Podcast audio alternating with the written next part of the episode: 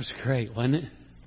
I love that song and the one preceding it. What a sweet worship time. I am glad to be spending Father's Day with you and to have the joy and the privilege of sharing the Lord's Word with you together on such an important day in the life of families as we celebrate dads and as we give honor to our Heavenly Father and encourage each other as dads. Three things are happening today as I share with you. Uh, the first is I'm sharing with you what I really believe God has laid on my heart for you as dads, for us as a congregation, for young men and young women to hear about fatherhood. Uh, the second thing is that it's coming as a reflection of some areas I feel like I've failed in and it's third coming as a reflection of some areas I believe that, that I um, succeeded in.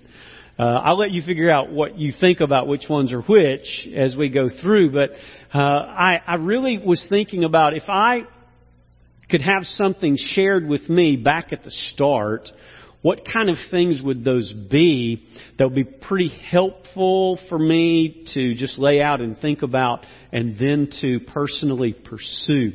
And so I've entitled it Like a Father, and there's an important aspect to that title. And, and it really uh, sets into us on the first point. So, like a father is a statement straight out of the scripture about God. In his revelation to us, he has chosen to reveal himself as a father. He has chosen not just to reveal himself in that way, but to actually be that way. To be a father to us, to beget us by his Spirit as his sons and daughters, and to rejoice in that. And so when we talk about being a father, the important aspect is, is that through earthly fathers, we are communicating something that God has done in revealing Himself. So it's a very important task. It's a very important responsibility. So that launches us right into number one. Number one, and I'm using the word let's in this, kind of like let's go, let's eat. Um, Let's pray as an invitation for you to join me in something that I believe I ought to be doing as a dad and for you as a dad to join me. So first, let's be a hint of what God is like. I really think that's our primary job, dads. Is that through our behavior, as a child says the word daddy or father to us, as the title is applied to us, I believe that it is a direct tie that God has established, Dad, that you and I will be a hint, however imperfect, we will be a hint of what He is like. Now, if you want to back that up a little bit, talk to someone who has struggled with an abusive or neglecting dad who has had a hard time understanding God as Father. Speak with them about it. You'll be amazed at the amount of baggage they arrive at the Bible with when the word father or daddy is applied to God and their father was either negligent, absent, or abusive that baggage has an impact on their view. And so I think that our responsibility, dads, is to be a hint of what God is like, a foretaste of what He is like. His character, His nature, His goodness, His patience, His kindness, His intent in salvation. That somehow through your interaction, through my interaction, with our children, we will be giving subtle and not so subtle hints that this is what God is like. He's loving and He's joyful and He's patient and He's peaceful and He's kind. When you start laying out those fruits of the Spirit, They are the nature of God the Father inhabiting us so that the hints flow through us as a conduit to our children, to their friends, and to the world that God places us in.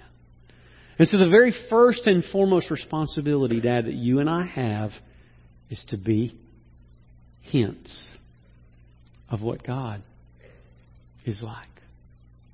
So that as our children grow, as they mature, they're directed towards something so joyful and profound by the kind of person that we are in Christ.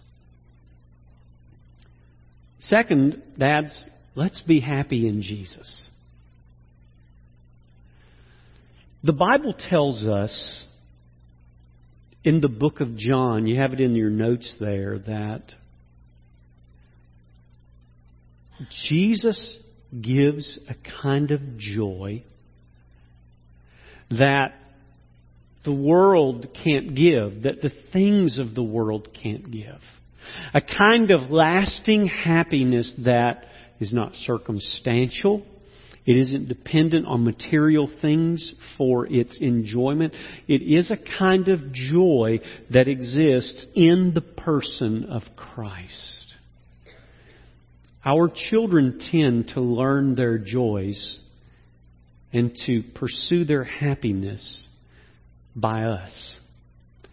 And often you'll watch that the way that a son pursues happiness is a, an image of how the dad did, or the way that a daughter pursues is the way that a dad did. That there is this pursuit of happiness in Christ that gives our children the right location to find happiness.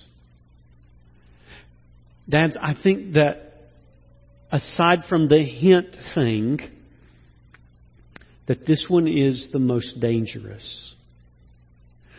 There's a song that, that came out a long time ago that we still hear it every now and then. Looking for love in all the wrong places. Y'all remember that song?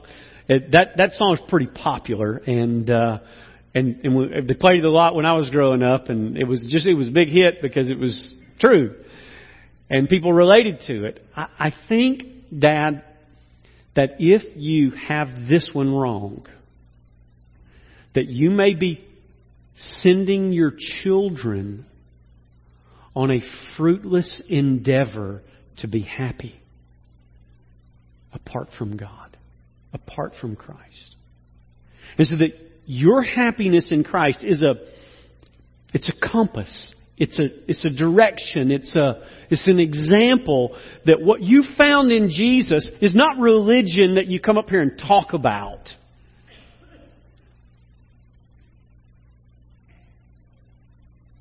I've sat with a lot of parents over time and kids who were church people but they weren't happy in Jesus. In fact, they just weren't happy. They were always looking for that thing to make them happy, but they were just never, ever happy. And the parent, because they were never happy in Jesus, when the child got to a certain age, because the church was always a place of criticism. The parents were unhappy in church. They were unhappy with church people. They were unhappy with some kind of thing about God or about Christianity. The kids get up and they don't have the same motivation to go to church that the unhappy parents did. You see, the unhappy parents went because it was tradition and expectation. They still went to church even though it was not a place that they sought happiness in Christ or found happiness in the Lord's Word or happiness in the fellowship of the saints or happiness in the presence of the Spirit or happiness in the hymns of praise or happiness in the prayers to God. They didn't find that. And the kids said, why do y'all go? All you do is complain. And then the parents come to me later and say, I don't understand why my kids aren't in church anymore. And the run, run in the back of my mind, I, I go, I do. I understand. Because the way that you were so unhappy about church and about church people and church events They got it. And since they don't have the traditional motivation you do, they're done. And so the thing that we ought to be pursuing in our life is happiness in Jesus, happiness in His people, and all that He's doing in the glory of revealing Himself to a people that He calls His own, and He sends out to the nations with this joy to be spread. And so, when Jesus said that He would give us a joy different from the world, and that it would be His joy in us. I think, dads, we have a very important job about being happy in Jesus. It's amazing the demeanor that takes hold when a man is happy in Jesus. I'm not talking about a fake, sappy kind of thing, pretend. That's not what I mean. But an abiding, deep joy. Third, let's be healed.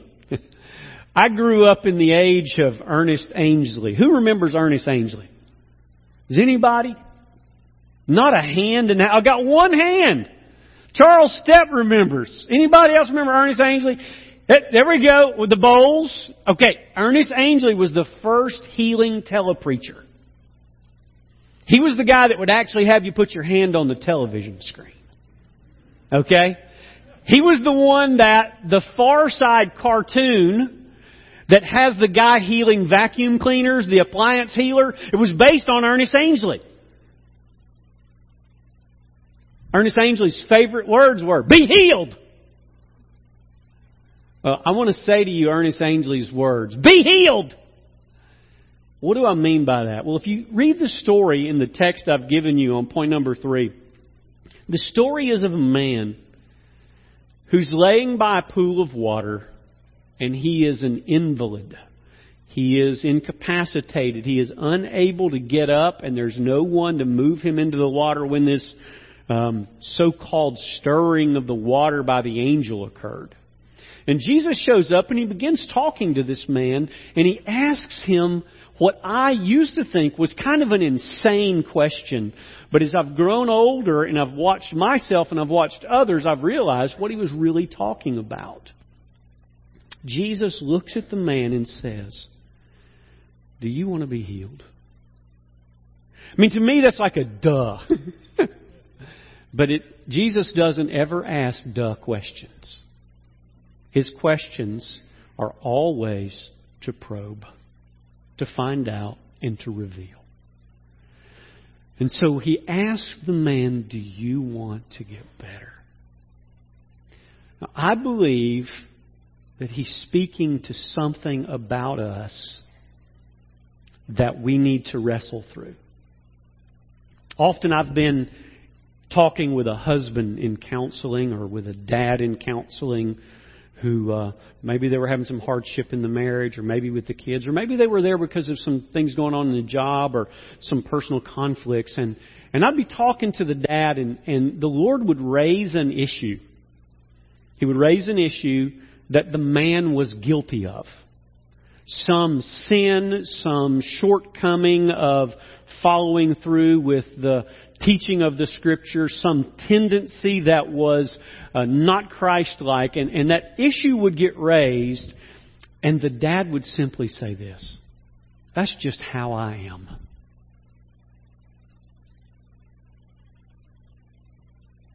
And that was a statement that said a lot more than those few words. What that man was saying is, I am sin sick, and I do not want to be healed.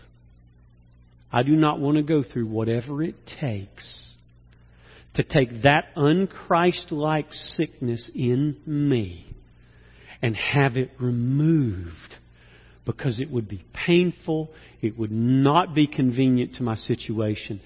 And I have seen many men walk out of good and godly counsel simply saying, That's just the way I'm wired.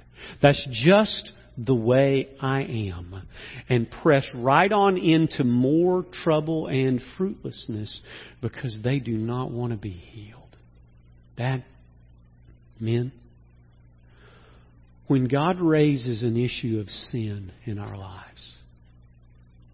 and when He makes it clear that there is an area of Christlikeness in uh, unChristlikeness in us, the question that should follow in our mind is the question Jesus asks that man: Do you want to be healed? Because some of us will say, No, I'm happy just the way I am. And what that's going to do is it's going to cause an area of continual conflict between the work of the Spirit, the work of the Word, and the work of our will. And that collision is going to cause more trouble as time comes. And so, Dad, when we are made aware of a sin, a weakness, a wiring issue that is not becoming as a believer, the question needs to follow Do you want to be healed? Now, you know that we would think that man laying by the pool there ridiculous if he would have said no. We really, we really would think him ridiculous. But I want you to remember that Jesus did not come for physical healing. Every act of physical healing was simply an example of a spiritual truth. In fact, that's why his healings were always called signs. They were signs of something that God was going to do spiritually that was exemplified physically lameness, blindness, deafness, muteness, deadness. All of those things were works that Jesus was going to do. And so when he walks up to that man and says, Do you want to get well? He is speaking to every one of us men when a sin comes up in our life in an area we need to work on. And it would be very ridiculous if any one of us would say, No, I don't think so. I'd rather be lame the rest of my days because I'm wired this way. It's just how I am. So, healing is important. Let's go next to let's be hardy in missions. I think one of the great jobs and tasks of dads is to impart to their family a discipling mission mindset. It has always been my belief that the rite of passage in growing up in church is to do missions together. Whether that's locally, just down the road, nationally, a little further, or globally, that every dad needs to be leading his family in missions. Being a Southern Baptist means being a missionary. A lot of times we get confused about why Southern Baptists got together in the first place. We think, well, it was doctrine that brought us together. Well, yeah, doctrine did bring us together, but that's not why we associated. We already knew each other's doctrine. That wasn't the issue. Well, maybe it was banding together for religious principles. Well, I'm sure that that had some place in it. But if you just go and get our charter, 1845, here's what it says. We, the delegates from missionary societies, churches, and other religious bodies of the Baptist denomination in various parts of the United States, met in convention in the city of Augusta, Georgia, for the purpose of carrying into effect the benevolent intentions of our constituents by organizing a plan for eliciting, combining, and directing the energies of the whole denomination in one sacred effort for the propagation of the gospel. The only reason Southern Baptists exist is to do missions. To be a Southern Baptist is to be a missionary. That's what brought us together. It's what bound us together. It's what binds us together. And it's what holds us together. Is that we believe that there is a gospel that God has sent the church to proclaim and propagate among all the nations. And that's why we're Baptists. And that's how we were born. Well, why do we do missions? I want to tell you a little story about this. Uh, I was teaching the children this week before last about missions, and those of you who came to family night got to see our children in action with their memory, and I was really amazed at how they could. But uh, a week ago, on Sunday, uh, Steve Mears was getting ready to go with the youth, and he was uh, praying the night before with his family, and he was spending some time, and his daughter Laura Beth, and I have their permission to share this, said, "Daddy, I, I really, I really don't want you to go away, but I know why you're going." How old's Laura Beth? She's eight. I wish at eight that I would have comprehended this. And from her memory, here's what she said. Let's read it together. Because God deserves to be worshiped by everyone. Number two, because Jesus commanded us to go and tell. Number three, because we love people and want to share our joy with them. Number four, because without Jesus, we are all sheep without a shepherd. And that eight year old girl looked up at her dad and said, I know why you're going. Those are the four reasons. And from her memory, she shared them. That is a beautiful product of a family that's engaged in missions a church that's engaged in missions. Our job is huge. How big is the task and why should we be talking to our kids about it? Well, here's how big it is. There are 7,425 million people on this earth. Out of that number, 3 billion of them are in 3,264 unreached people groups, and 3,080 of those unreached people groups are unreached, unreached and unengaged. That means they're going to get up tomorrow morning, they're going to go to bed tomorrow night, they're going to live their life 5, 10, 15, 20, 30, 40, 50, 60, 70, 80, 90, maybe they'll make it to 116 and be the oldest person on earth. And during their life, they'll never hear the name of Jesus. And God has entrusted to us to take that message. Dads, this is the hardiness we ought to be showing. A little further, here's how we do missions. First, we pray. That's why we devote several weeks a year, state missions, international missions, national missions, several weeks a year. We also, by going, we go. Uh, this church has such a wonderful legacy. Yesterday I was speaking with one of the directors from the International Mission Board about some future work that we're wanting to engage in with them. And I shared with them the, the vision of, of Brother Jim Spencer and what happened with the Sarah Thompson Mission Fund and how this church has carried out this global initiative and local initiative and national initiative. And, and here's the third way, by giving and how generous our folks are. He said most churches have no idea what you're talking about. It is glorious what you have done as a church. Dads, Let's make this a hearty part of who we are and carry it out together. Okay, next. Let's be a help to the fatherless. That was what was shared here just a few minutes ago by video. Dads, there are a lot of undadded kids, unfamilied kids.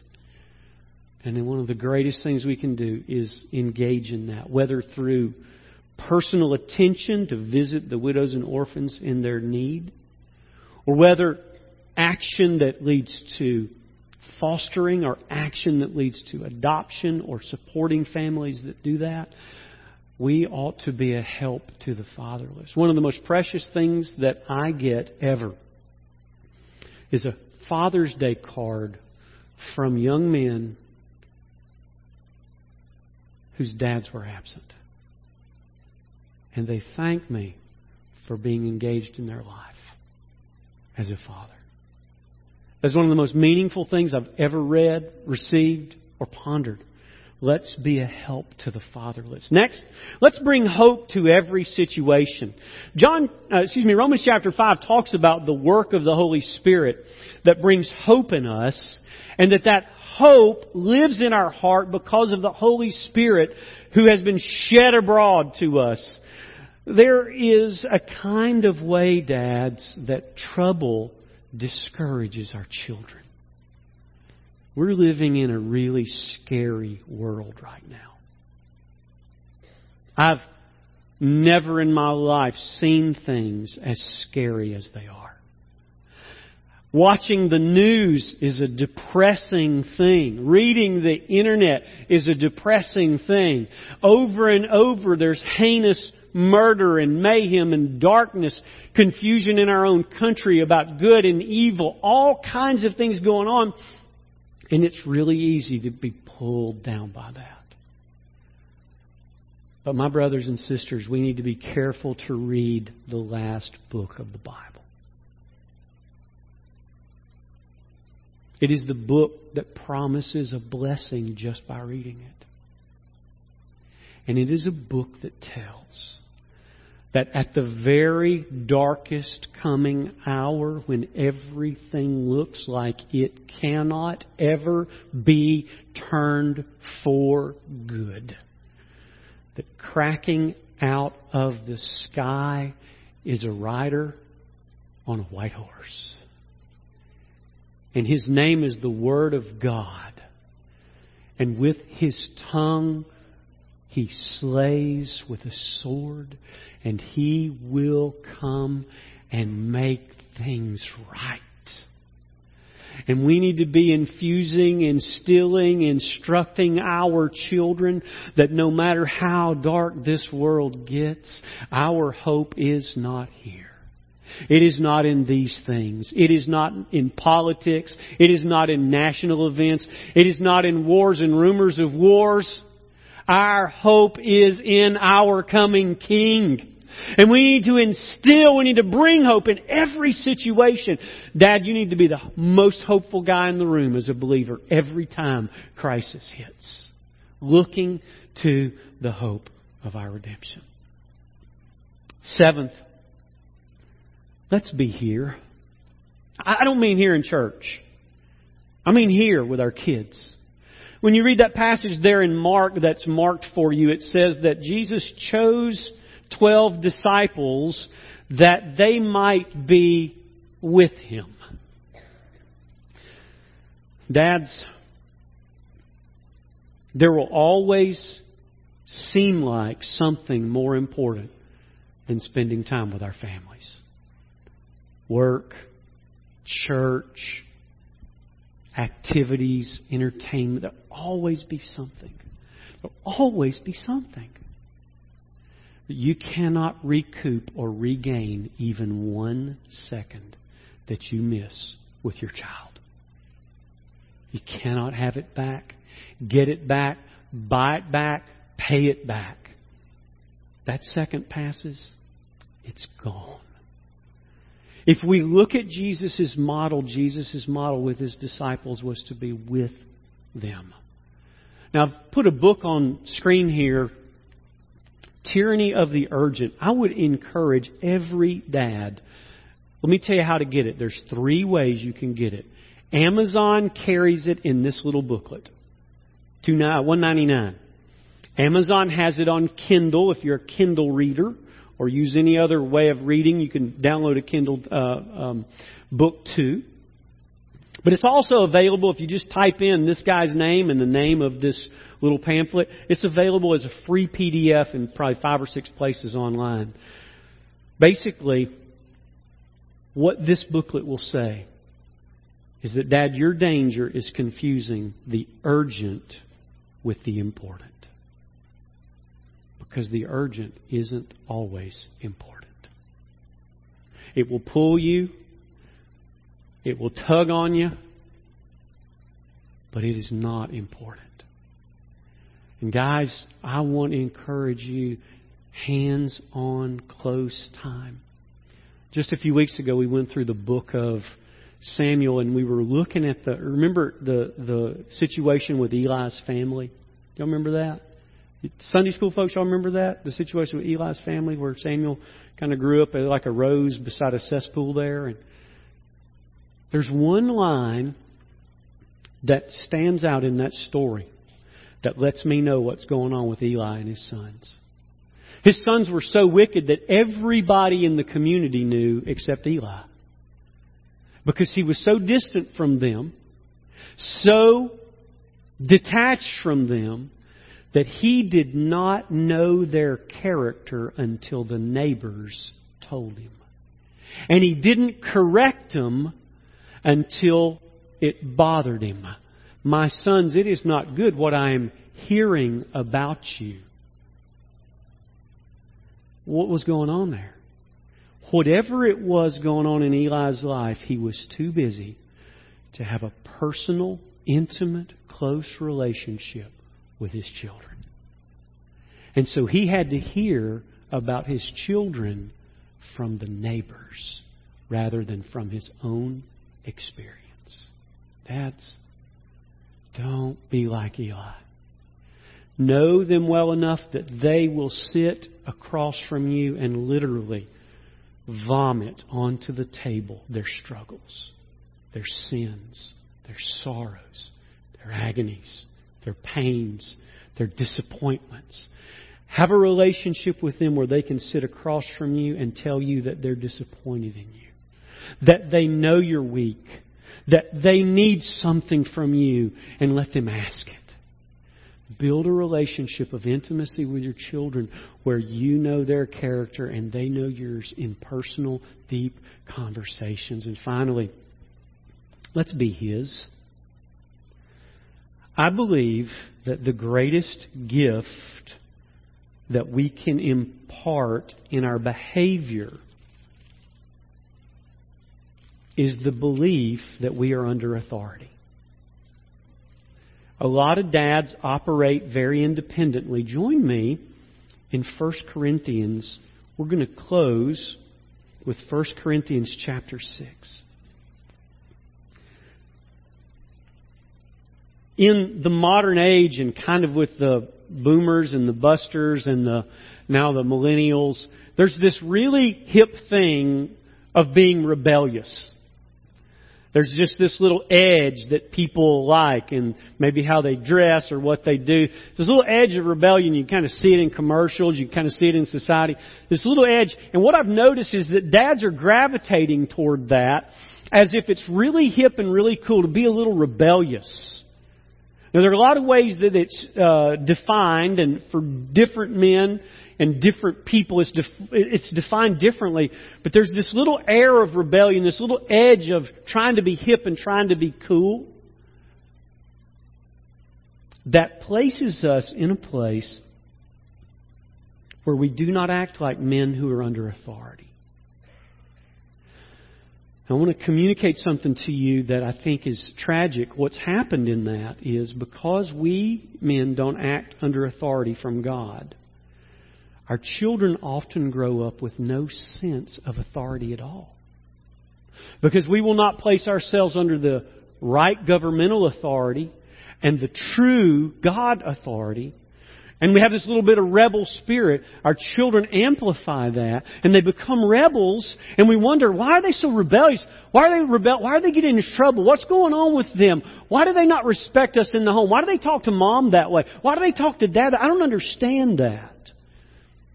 I don't think that that is corrected by some severe disciplinary process. I think it's corrected by us being under God's authority.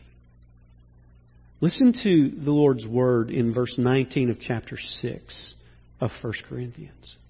Or do you not know that your body is a temple of the Holy Spirit, who is in you, whom you have from God, and that you are not your own. Every dad here who is a believer, you're not your own. You're owned by somebody. And that's why he goes on further to say, You were bought with a price.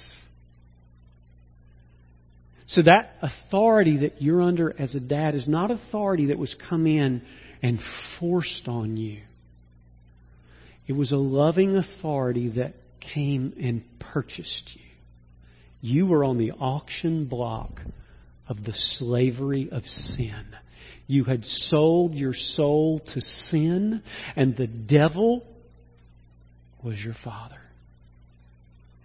And God, in His infinite mercy, sent Jesus, who came and lived the way that you should have lived, perfectly under the authority of His Father always obeying His will.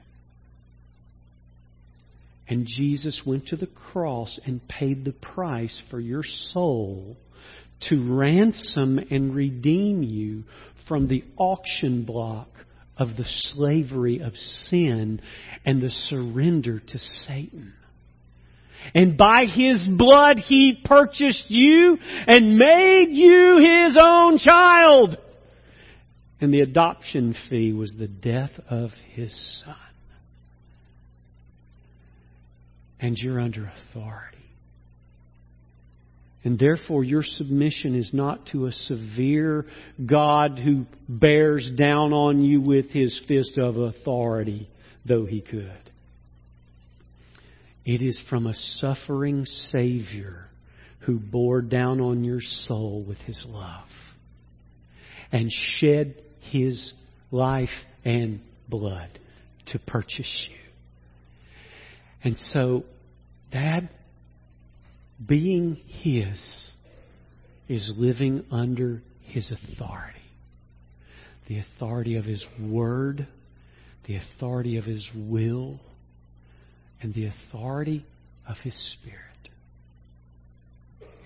And so, what you and I need to do today as dads is walk out of here with a determination that says, I'm His.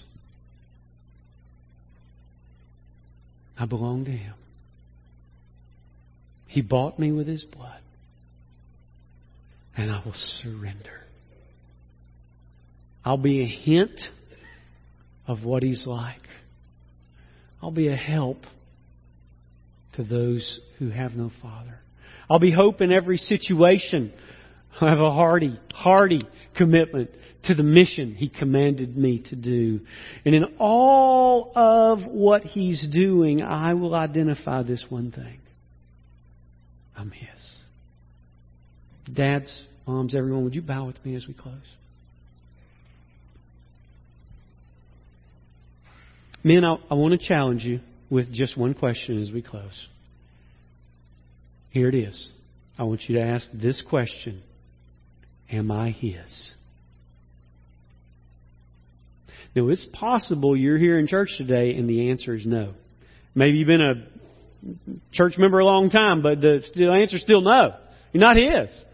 There's been no purchase, no transaction. You've not surrendered and trusted and given your heart to Christ. Oh, you might have been baptized. You might be a member, but you know what I'm talking about. That saving moment of trust. That's why we call him Lord. And so, my encouragement to you, Dad, answer this question today Am I His? Say it with me. Am I His? If yes, leave as a man under authority and enjoy all He's called you to be. If the answer is no, I want to invite you right to Him. Jesus did exactly what I shared. And through what He has done on the cross, God in the flesh has made possible the forgiveness of your sins and eternal life. Would you stand? As God stirs your heart, would you come? Would you respond?